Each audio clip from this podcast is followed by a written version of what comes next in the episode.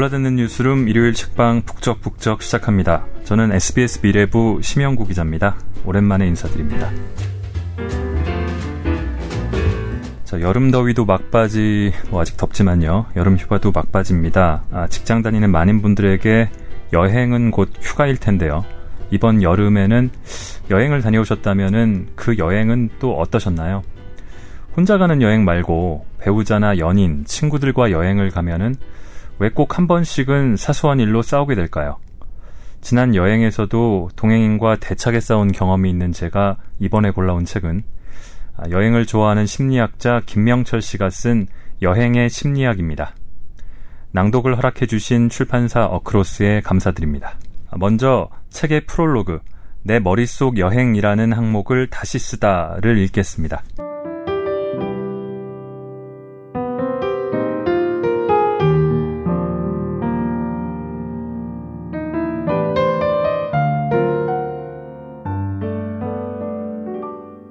첫 여행을 떠나던 날 아침 운동화 끈을 신중하게 고쳐매고 생각보다 무거워진 배낭을 걸머지던 그 순간 내가 생각했던 여행은 하나였다.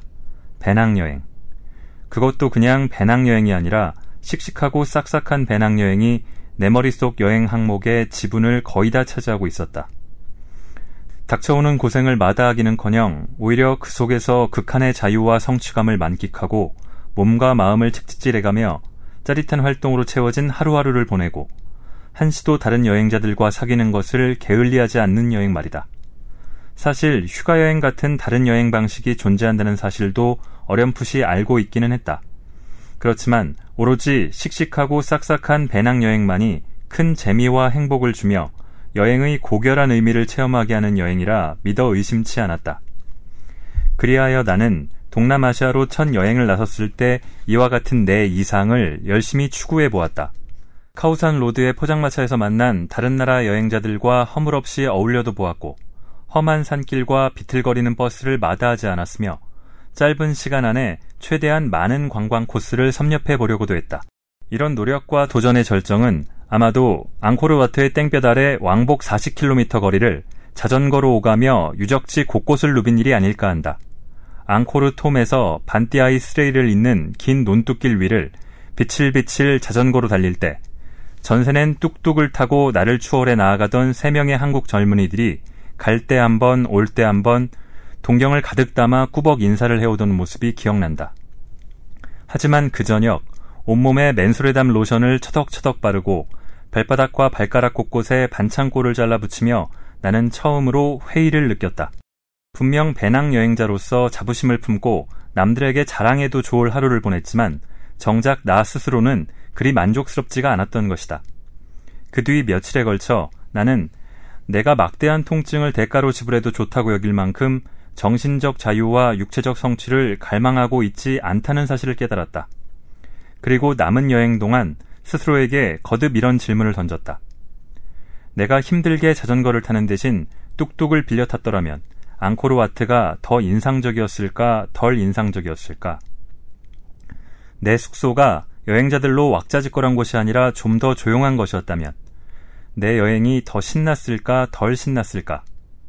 내가 다른 여행자들과 이런저런 사소한 주제로 열심히 수다를 떨지 않았다면, 내 여행이 더 보람찼을까, 덜 보람찼을까? 이런 질문들은 내가 이상적이라고 생각했던 여행 방식이 어쩌면 누군가에게는 예컨대 나에게는 그다지 이상적이지 않을 수도 있다는 사실을 깨우쳐 주었다. 그리고 이어서 떠오른 자연스러운 질문 하나. 행복하고 의미 있는 여행을 하기 위해 나는 무엇을 따져보고 어떻게 여행을 해야 할까? 이 질문은 나를 몇 가지 깨달음으로 이끌었다.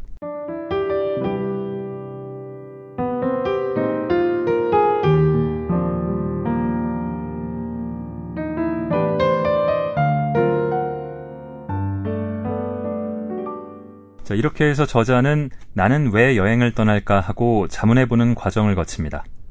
다음에는 1장, 떠나기 전에 알아야 할 것들 중 일부입니다.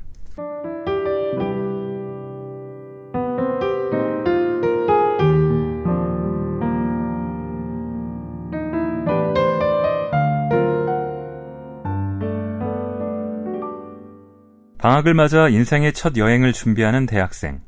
서로의 휴가 날짜를 맞추고 각자의 회사에다 우리는 이번 여행을 꼭 같이 갈 거예요. 우리한테는 굉장히 중요한 일이에요. 다녀와서 더 열심히 일할게요. 그러니까 나 좀 잡지 마요. 라고 말하는 커플. 자식이 효도의 일환으로 보내주는 태국 마사지 여행을 기다리는 장년 여성. 아시아 명산 트레킹 계획을 짜는 산악회 회원들. 호세와 에이미까지. 이들은 왜 여행을 떠나려 할까? 나는 왜 여행을 떠날까라는 질문에 제대로 된 답을 하려면, 즉, 우리의 여행 동기를 정확히 알려면 먼저 여행 동기라는 것이 무엇인지 이해하고 다음으로는 나 자신이 어떤 사람인지 이해한 뒤 자신의 여행 동기가 어떤 특징을 띠는지 파악해 봐야 한다. 얼핏 복잡해 보이지만 질문의 구조는 단순하다. 먼저 사람들은 왜 여행을 떠날까라는 질문을 하고 다음으로 나는 어떤 사람일까라고 물은 뒤 나는 왜 여행을 떠날까라고 자문해 보는 것이다.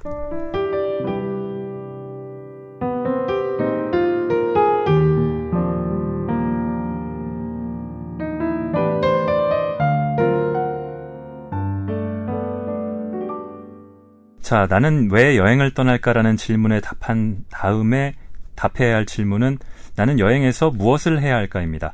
아, 남자들은 뭐 늘 나를 가르치려 한다에서 연유한 맨스플레인이나 아, 모름지기 냉면은 이렇게 먹어야 제대로 먹는 것, 뭐 이러는 면스플레인, 뭐 이런 식으로 자기 방식대로 해야 옳다고 설교하기 좋아하시는 분들 있죠. 여행도 그런 것 같습니다. 그런데 모든 사람에게 모든 여행이 그럴 일은 없겠죠. 저자의 설명을 한번 들어보시죠.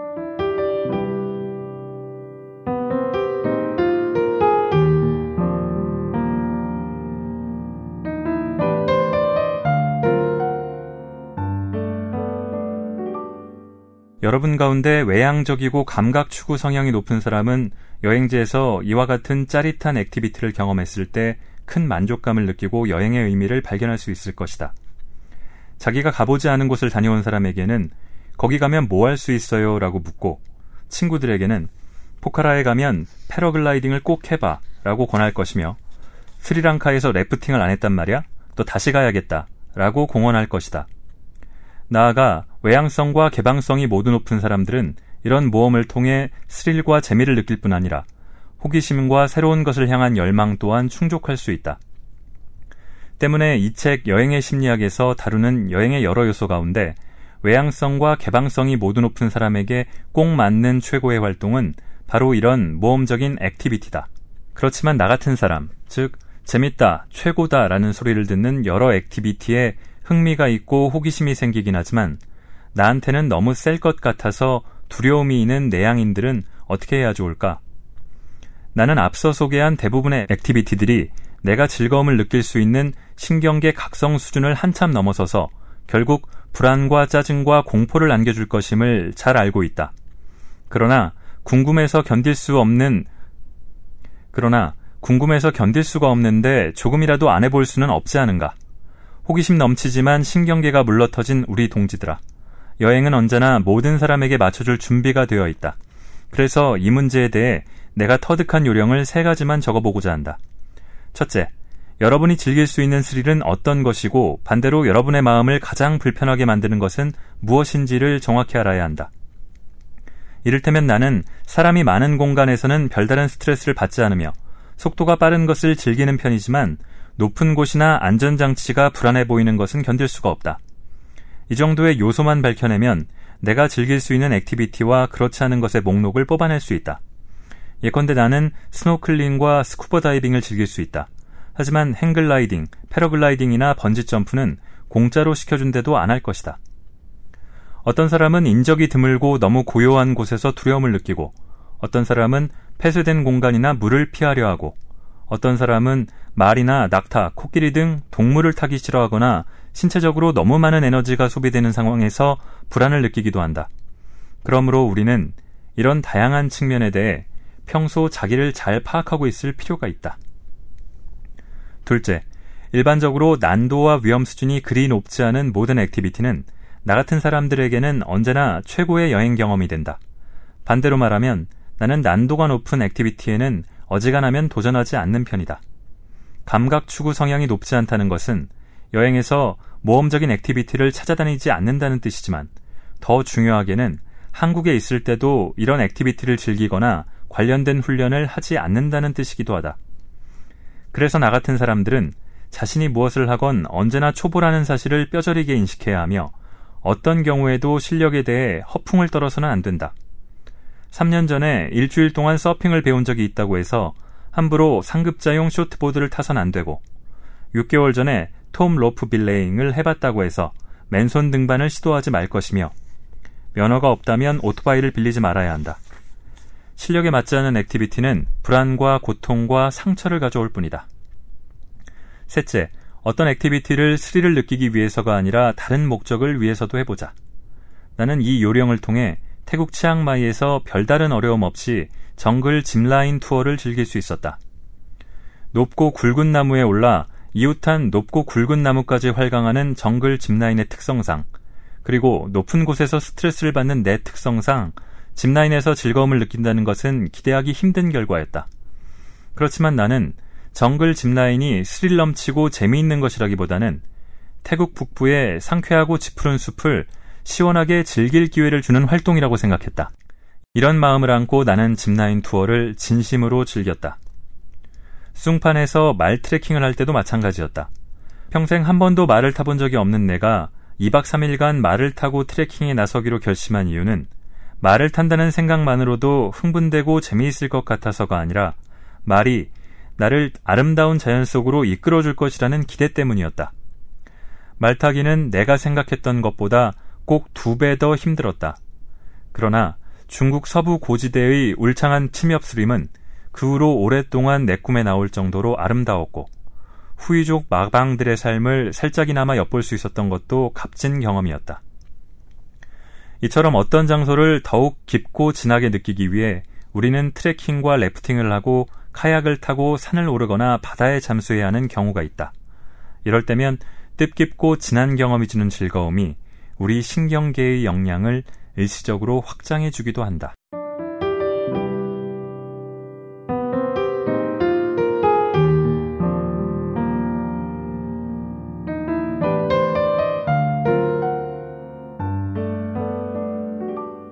자, 취향 따라 성격 따라 다르겠지만 여행은 어쨌거나 우리 일상과는 다르죠. 이 다름. 이국의 마을과 도시 문화를 즐길 때 뭐 두 가지 중요한 요소가 있다고 저자는 말하는데요.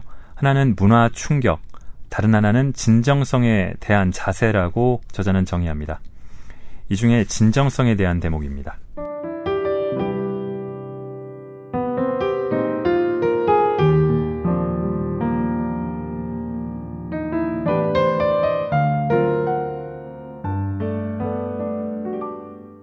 진정성은 한마디로 어떤 경험을 하면서 이거 진짜네, 생생한데 라고 느끼는 것을 뜻한다.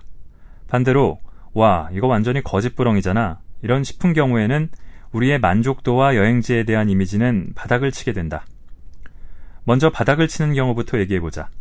각종 기념품이나 골동품을 파는 가게에서는 공장에서 대량 생산한 공산품을 현지의 수공예품으로 둔갑시키거나 최근에 만든 물건을 골동품으로 둔갑시키는 경우가 종종 있다. 한 번은 미술 애호가이신 은사의 손에 이끌려 라오스의 수도 위앙짠에서 골동품 가게를 쭉 둘러본 적이 있다. 마침내 선생님은 한 가게에서 정말 멋들어지게 생긴 100만원짜리 커다란 징을 발견했다. 이거 얼마나 오래됐어요? 라는 선생님의 물음에 가게 종업원은 당황한 기색을 보이며 징 뒷면을 힐끔 들춰보았다. 그러고는 200년 됐어요. 라고 대답했다. 이와 거의 흡사한 징 세트가 지금까지 둘러본 다른 가게에도 있었다는 점과 그 외의 몇몇 정황들이 나를 의심케 했고 하루가 다르게 변해가는 라오스에 대한 부정적인 이미지가 또 한 겹 덧칠되었다. 이런저런 경험을 통해 나는 여행지에서 쉽게 접할 수 있는 골동품은 을의 공산품이라니 여기고 보석은 플라스틱, 대리석은 비누련이 한다. 100% 실크조라는 말과 핸드메이드예요 라는 말도 믿지 않는다. 그 편이 마음을 덜 다치고 지갑을 덜 털리는 길이기 때문이다.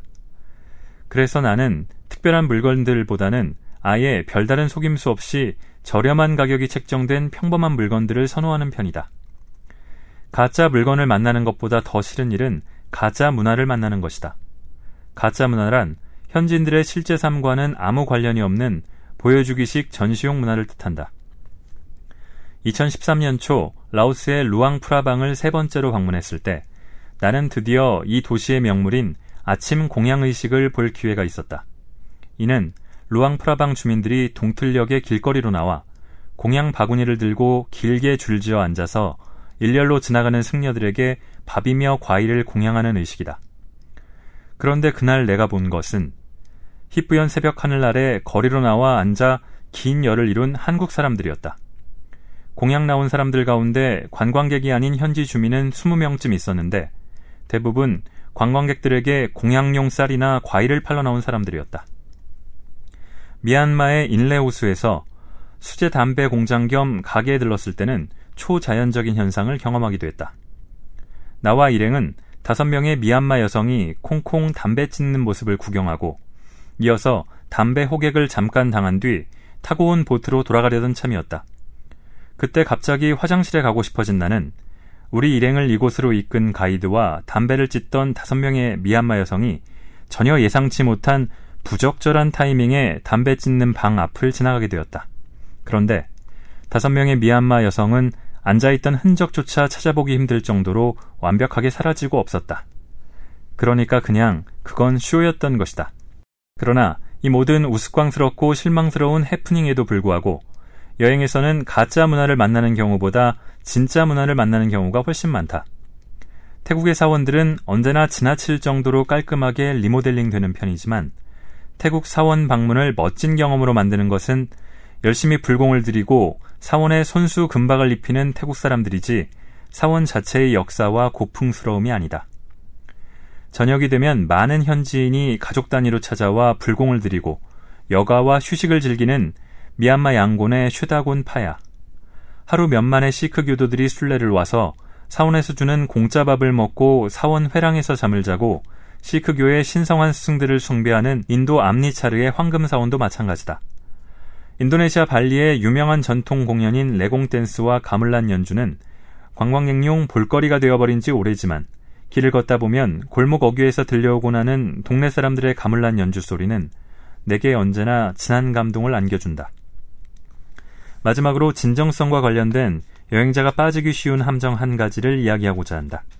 그것은 우리가 몇몇 아시아 국가에 대해 어떤 환상을 품고 있다는 점이다. 이는 바로 비문명에 대한 환상, 즉, 이곳은 때묻지 않은 장소다라는 환상이다. 이런 환상을 품은 사람들은 가난과 비문명의 경험을 진정성과 동일시하고 현지인들이 경제 발전을 위해 열심히 노력하거나 스마트폰을 쓰거나 좋은 차를 타고 다니면 불편해하며 헐벗은 아이들의 눈에서 순수를 발견하려고 노력한다. 나 개인적으로는 잘 살아보려고 열심히 애쓰는 사람들을 순수한 가난뱅이 만드는 짓 좀 그만했으면 좋겠고 아이들한테 찔끔찔끔 적선해줘서 아이들 부모들이 돈 좀 더 잘 구걸해 오라고 아이들 얼굴을 불로 지지는 일이 없게 해줬으면 좋겠다. 배포 크고 우람한 티벳 사람들이나 정치에 민감하고 토론하기 좋아하는 미얀마 사람들더러 세상에 다시 없을 정도로 착하고 순한 사람들이라고도 안 했으면 좋겠다. 대충 만든 환상에 넘어가지 말고 항상 열린 마음으로 직접 느껴보기를 권한다.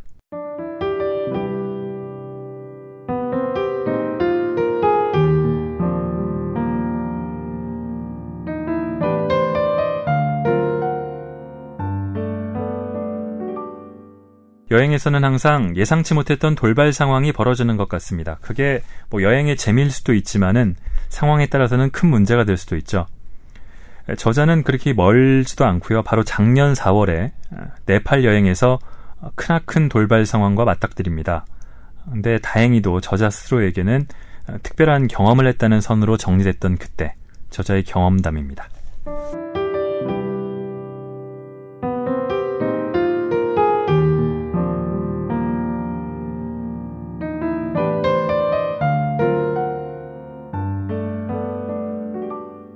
이번 이야기는 최고의 위스키에 관한 것이다. 위스키는 보리메가를 원료로 삼아 증류해서 만드는 술로 몇백 년 전부터 증류법을 발전시켜 위스키 산업의 전통 강호가 된 스코틀랜드의 스카치 위스키나 옥수수를 섞어서 만드는 미국 켄터키주 버번 지역의 버번 위스키 등 종류가 무척 다양하다.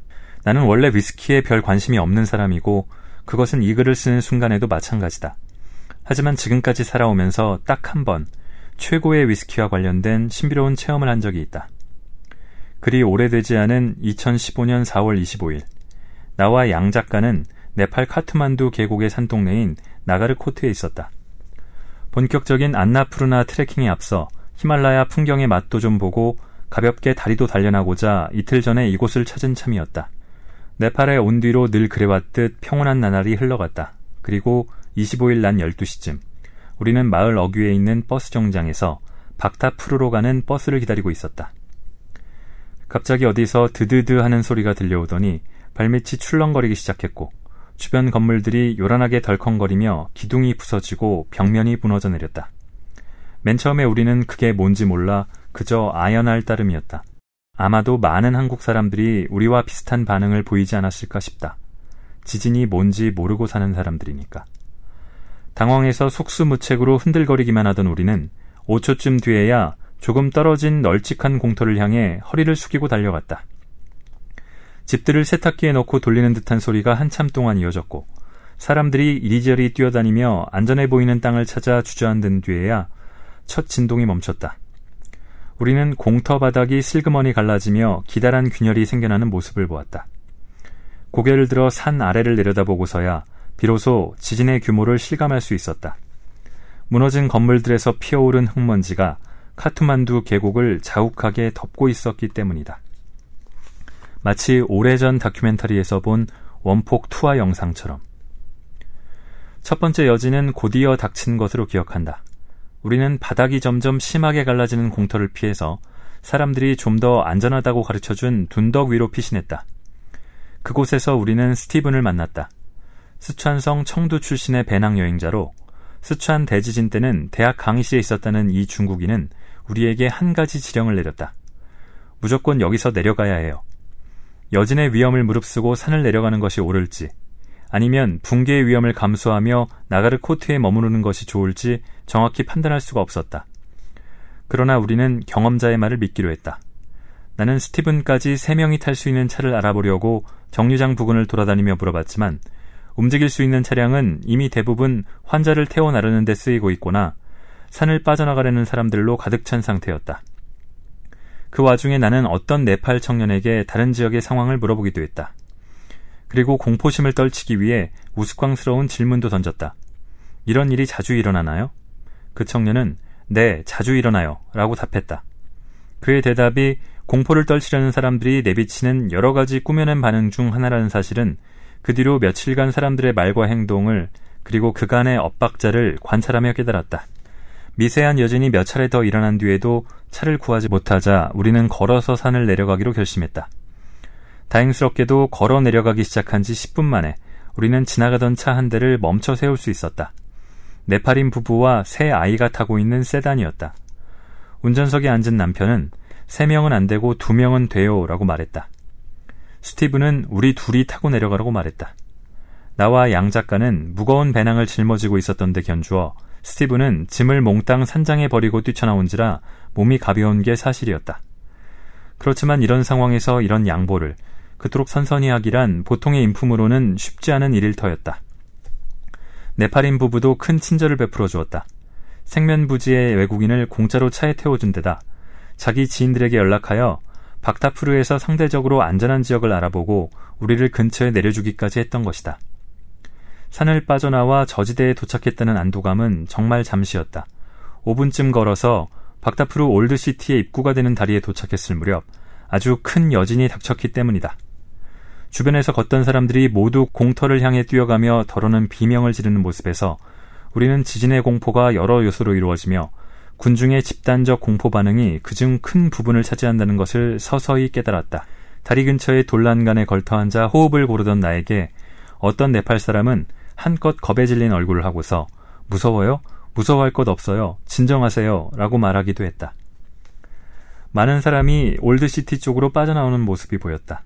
낡고 유서 깊은 건물들 때문에 마을 전체가 유네스코 세계문화유산으로 지정, 보존되어 온 박타푸르 올드시티는 강 너머로 보이는 것만 해도 참혹한 상태였다. 크고 작은 정도의 차이는 있을지언정 대부분의 건물이 파손되었고 조금 전의 여진으로 또 새로운 흙먼지가 곳곳에서 피어오르고 있었다. 나중에 안 사실이지만 이때 빠져나오던 사람들은 올드시티 안에서 무너진 건물 잔해를 맨손으로 치우며 다른 이들을 구조하던 사람들이거나 위험을 무릅쓰고 집안에 들어가 쓸만한 집기를 건져내려던 사람들이었다. 우리는 이곳까지 태워준 네팔인 부부가 알려준 방향으로 눈을 돌렸다. 강 이쪽 편 올드시티 바깥쪽에 아주 튼튼해 보이는 건물 한 채가 눈에 띄었다. 우리는 그곳이 숙소이기를 바라며 걸음을 옮겼고 드디어 헤리티지 호텔에 다다랐다. 4월 25일 늦은 오후 우리가 배낭을 메고 호텔 정원에 들어섰을 때 건물 바깥으로 대피해 옹기종기 모여있던 호텔 손님들과 직원들, 주인집 식구들의 모습은 꼭 소풍 나온 사람들 같았다.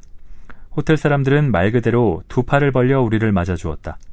예약한 손님이 아니라는 것을 안 뒤에도 걱정 마세요. 오늘은 마음 편히 여기 있어요. 라고 말해주었다. 그렇지만 우리 마음은 마냥 편할 수가 없었다. 머리 위로는 하늘밖에 없는, 그래서 여진이 찾아와도 머리 위로 무너질 것이 없는 정원 의자에 앉아 호텔 주방장이 내온 샌드위치와 주스, 과일을 먹으며 모처럼의 안도감을 즐기면서도 우리는 몰래, 즉 한국말로 소곤거렸다. 여긴 하룻밤에 얼마일까? 물어봐야 하지 않아? 그냥 마음 편히 있으라는 말이 무슨 뜻이야? 걱정하지 말라는 말은 무슨 뜻이지? 얼결에 들어와서 주는 대로 먹고 마시기는 했지만 가만 정신을 차리고 둘러보니 아무리 생각해도 이곳은 평소 우리가 묵는 숙소들보다 별 몇 개는 더 붙을 듯 싶었다.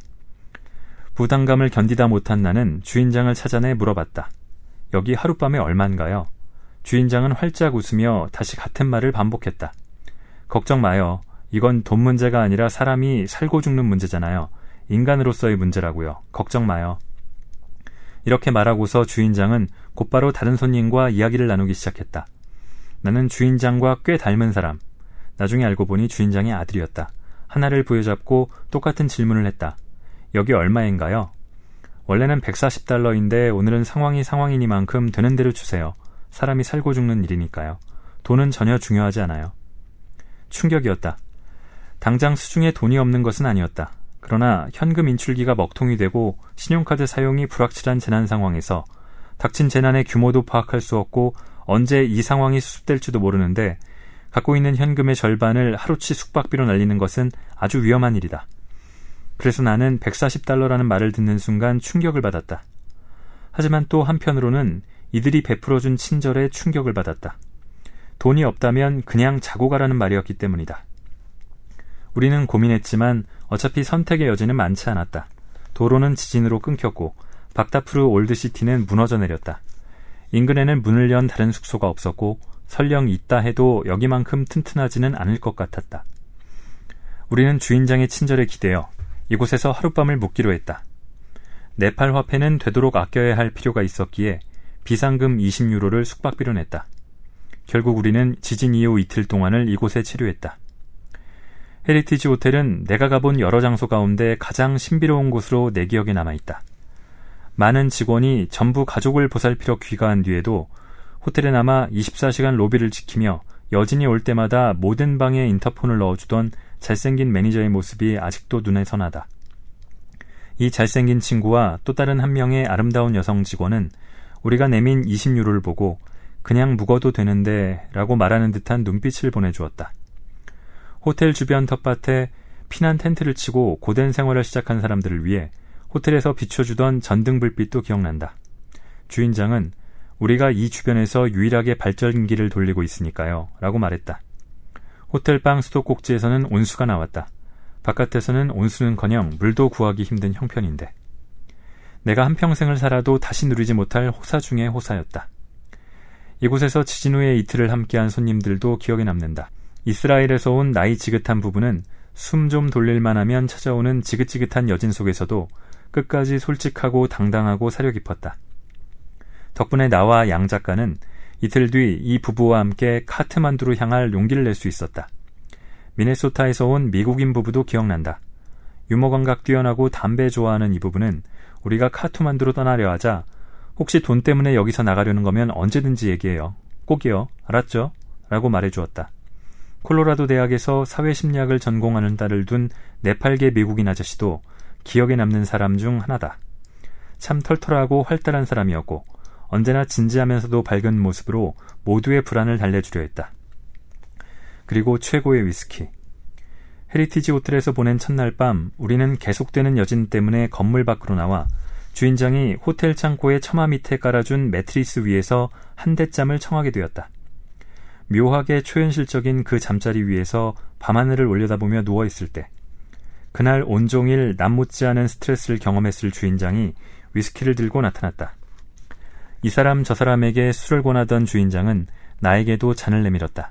이 위스키는 먼저 지극히 아름다운 향으로 그날의 공포와 불안을 날려주었고 다음 순간에는 부드럽지만 뜨거운 맛으로 사그라들던 힘과 용기를 푹 돋워주었다.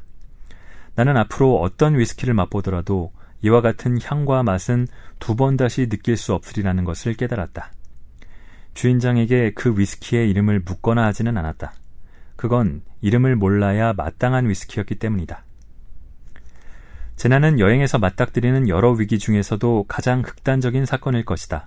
그렇지만 로마 기차역에서 소매치기를 만나거나 중국의 국도변 화장실에서 볼일을 봐야 하거나 손세정제를 깜빡한 상태에서 탈리를 먹어야 하거나 쓰나미와 지진을 만나게 된 상황에서 우리가 해야 할 일은 언제나 똑같다. 스스로의 건강과 안전을 위협하는 상황에서 우리는 항상 최선을 다해 서로를 도와야 한다. 그러면 우리는 불쾌하고 위험한 상황이 가져오는 스트레스와 충격을 완화할 수 있고 사태를 슬기롭게 해결할 수 있으며 나아가 불쾌한 경험을 결과적으로는 특별한 경험으로 바꿀 수도 있다.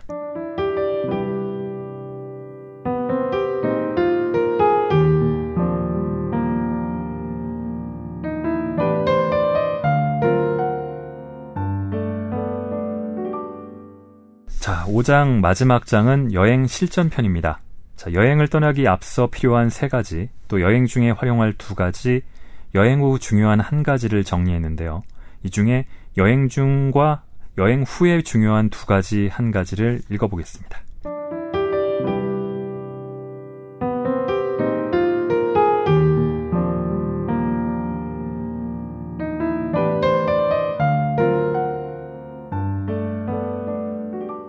여행 중에 활용할 두 가지. 마음을 챙기며 여행하기. 마음 챙김이란 원래 불교적 명상 수행과 관련된 개념인데 이를 수용한 심리학자들은 다양하게 개념을 재정의한 뒤 이를 심리치료 중심으로 활발하게 응용하고 있다.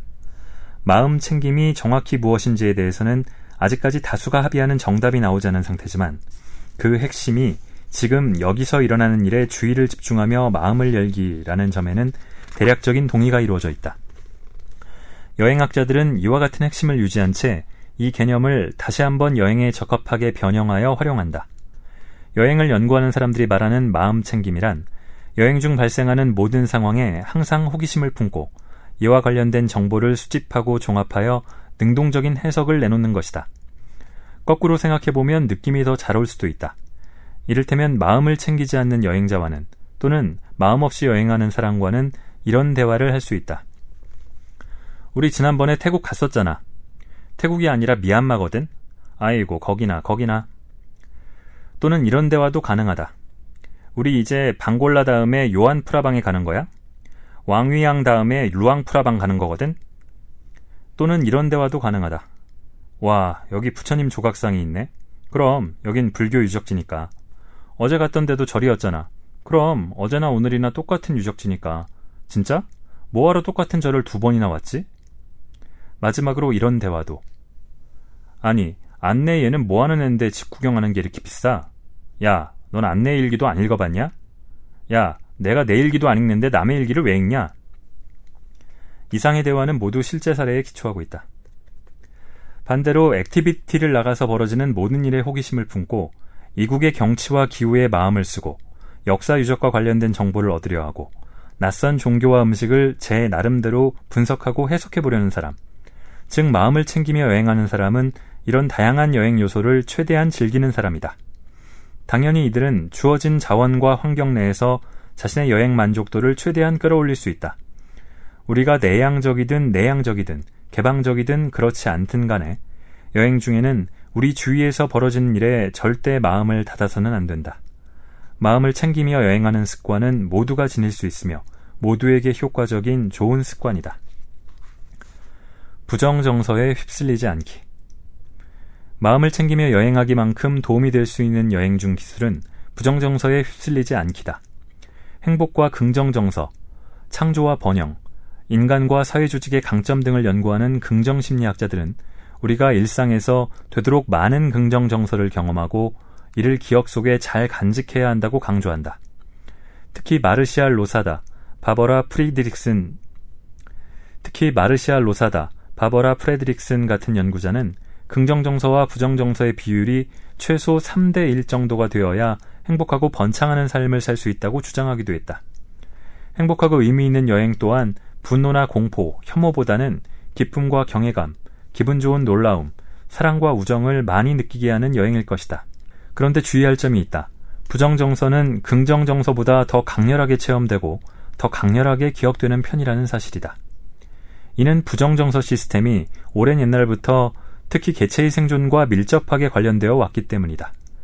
기쁘고 즐거운 일을 강렬하게 경험하고 오래 기억하는 것도 중요하지만 뭐니 뭐니 해도 먹어서도 안 될 것들과 덤벼서는 안 될 놈들에 대한 정보는 뼈에 새겨 놓아야 하는 것 아니겠는가. 이런 까닭에 여행 중 부정정서를 경험했을 경우에는 긍정정서를 경험한 일이 쉽게 잊히고 나아가 머릿속에 온통 부정정서와 관련된 사건과 부정정서 자체만 가득 차는 상태가 되기 쉽다. 마치 내가 나한테 사기친 인간을 잡으려고 거의 하루를 날려먹었던 것처럼 말이다. 행복하고 만족스러운 여행을 하기 위해서는 부정정서의 이런 강력한 영향을 최소화하고 긍정정서 경험을 오랫도록 간축할 필요가 있다. 긍정심리학자들은 긍정정서의 여운을 증폭하고 부정정서를 차분히 정리할 수 있는 다양한 방법을 제안해 주는데 이 가운데 여행에 적용할 수 있는 기법으로는 대표적으로 감사 편지 쓰기를 꼽을 수 있다. 감사 편지 쓰기는 고마운 사람을 날마다 떠올려 보며 이들에게 감사 편지를 쓰는 것을 뜻한다. 프레드릭슨 같은 연구자는 감사 편지를 씀으로써 하루 일과를 부정적인 시선으로 보던 눈이 180도 전환되고 불만과 부정 정서에 감싸여있던 마음에 반대쪽 창이 열릴 수 있다고 말한다. 반대로 긍정적인 생각과 정서는 더 강해지고 또 더 오래 지속될 수 있다. 마찬가지로 만약 여행 중 부정 정서를 경험하는 날이 생긴다면 그날이 저물어갈 즈음 하루 동안 있었던 긍정적인 경험을 떠올려 보거나 고마운 사람들을 생각해 보고 서로의 행복한 여행을 응원해 주자. 예를 들어 나와 양 작가는 여행 도중 틈날 때마다 이번 여행 최고의 숙소 베스트 10, 이번 여행 최고의 한 끼 베스트 10 등을 선정하는 것을 즐기는데 나는 이런 습관이 우리의 행복한 여행에 큰 도움이 된다고 느낀다. 이런 작은 노력을 기울임으로써 따지고 보면 별것도 아닌 짜증과 불만 탓에 즐거운 경험이 기억 깊은 곳에 꽁꽁 숨겨지는 것을 막을 수 있다. 이는 여행 중에도 그리고 여행이 끝난 뒤 여행의 행복과 여행에서 얻은 것을 정리하고 회상할 때도 아주 효과적인 좋은 습관이다. 여행 후 가장 중요한 것 하나. 여행 후 단계에서 가장 중요한 기술은 여행의 행복을 잘 정리하고 이를 가끔 기억에서 꺼내 생생하게 추억하는 것이다. 여기에서도 내러티브가 결정적인 역할을 한다. 앞서 우리는 파편화한 여행 관련 정보보다는 주인공이 뚜렷하고 사건의 인과관계가 정연한 내러티브가 우리에게 더 강렬한 영향을 끼친다는 사실을 알아봤다. 이는 바깥에서 오는 정보를 받아들일 때뿐 아니라 자기 경험을 기억에 저장할 때도 똑같이 적용된다. 여행의 기억을 정리하지 않고 산만하게 흩어놓는다면 이 여행은 오래 기억되지도 우리 삶에 강한 영향을 주지도 못한다. 여행에서 좋은 사진을 많이 찍어 놓고 이를 그냥 컴퓨터 하드디스크에 저장만 해 놓거나 친구들이 여행에 대해 물어볼 때 좋았어 라는 한마디로 모든 긍정적 경험과 부정적 경험을 탈색해버리면 곤란하다. 우리는 우리 여행을 여러 편의 재미난 이야기로 만들어야 한다. 이 이야기의 주인공은 언제나 여행의 주체인 우리 자신일 수밖에 없다.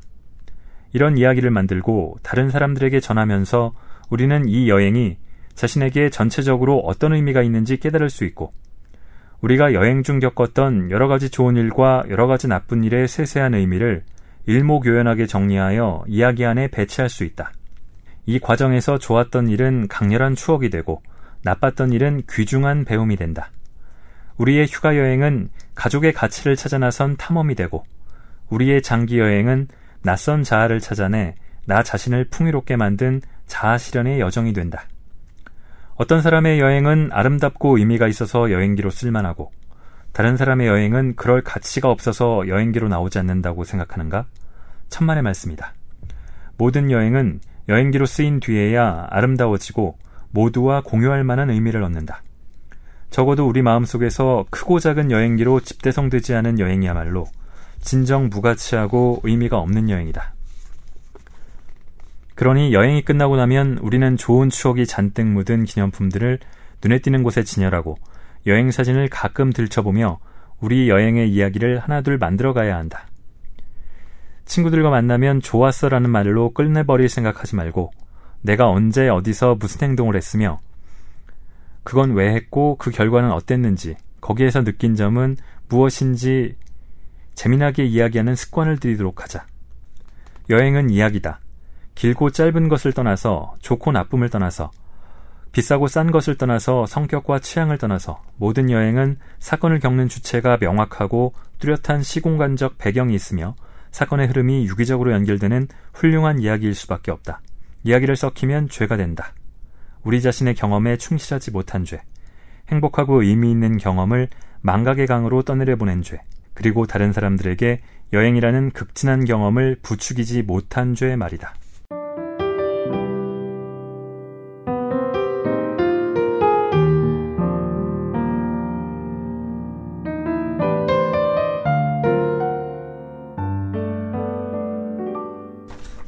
저는 이 여행 후 중요한 한 가지가 가장 마음에 와 닿았습니다. 지금까지 저도 여러 차례 여행을 하고 뭐 수천 장의 사진을 찍었고 또 뭐 기념이 될 만한 것들을 사기도 했는데 누가 그 여행 어땠어 하고 물어보면은 음 뭐 좋았어 뭐 문어 맛있더라 같은 파편적인 기억과 인상만 남아있기 일쑤였습니다. 돌아와서도 최대한 즐기기 위한 과정, 그걸 나누기 위한 과정이 필요하다고 이걸 읽으면서 절감했어요. 제가 이 여행의 심리학 책을 읽겠노라고 결심한 이유 중 하나는 최근 휴가 여행을 다녀온 분에게 들은 이야기 때문이기도 했습니다. 일주일 동안 여름 휴가를 다녀왔는데 휴가 때 너무 힘들고 피곤하고 지쳐가지고 출근한 게 더 좋았다. 뭐 이렇게 말씀하시는 걸 들으면서 아니 저 소중한 시간과 돈과 노력을 들여서 왜 저런 고생을 사서 하실까 하는 안타까운 마음이 들었어요. 혼자서 혹은 둘이서 하는 여행과 가족끼리 같이 하는 여행이 분명 다르고 어려운 점이 많겠죠. 뭐 꼭 어딜 데리고 가야 하는 그런 의무감에서 가는 경우도 있겠고요.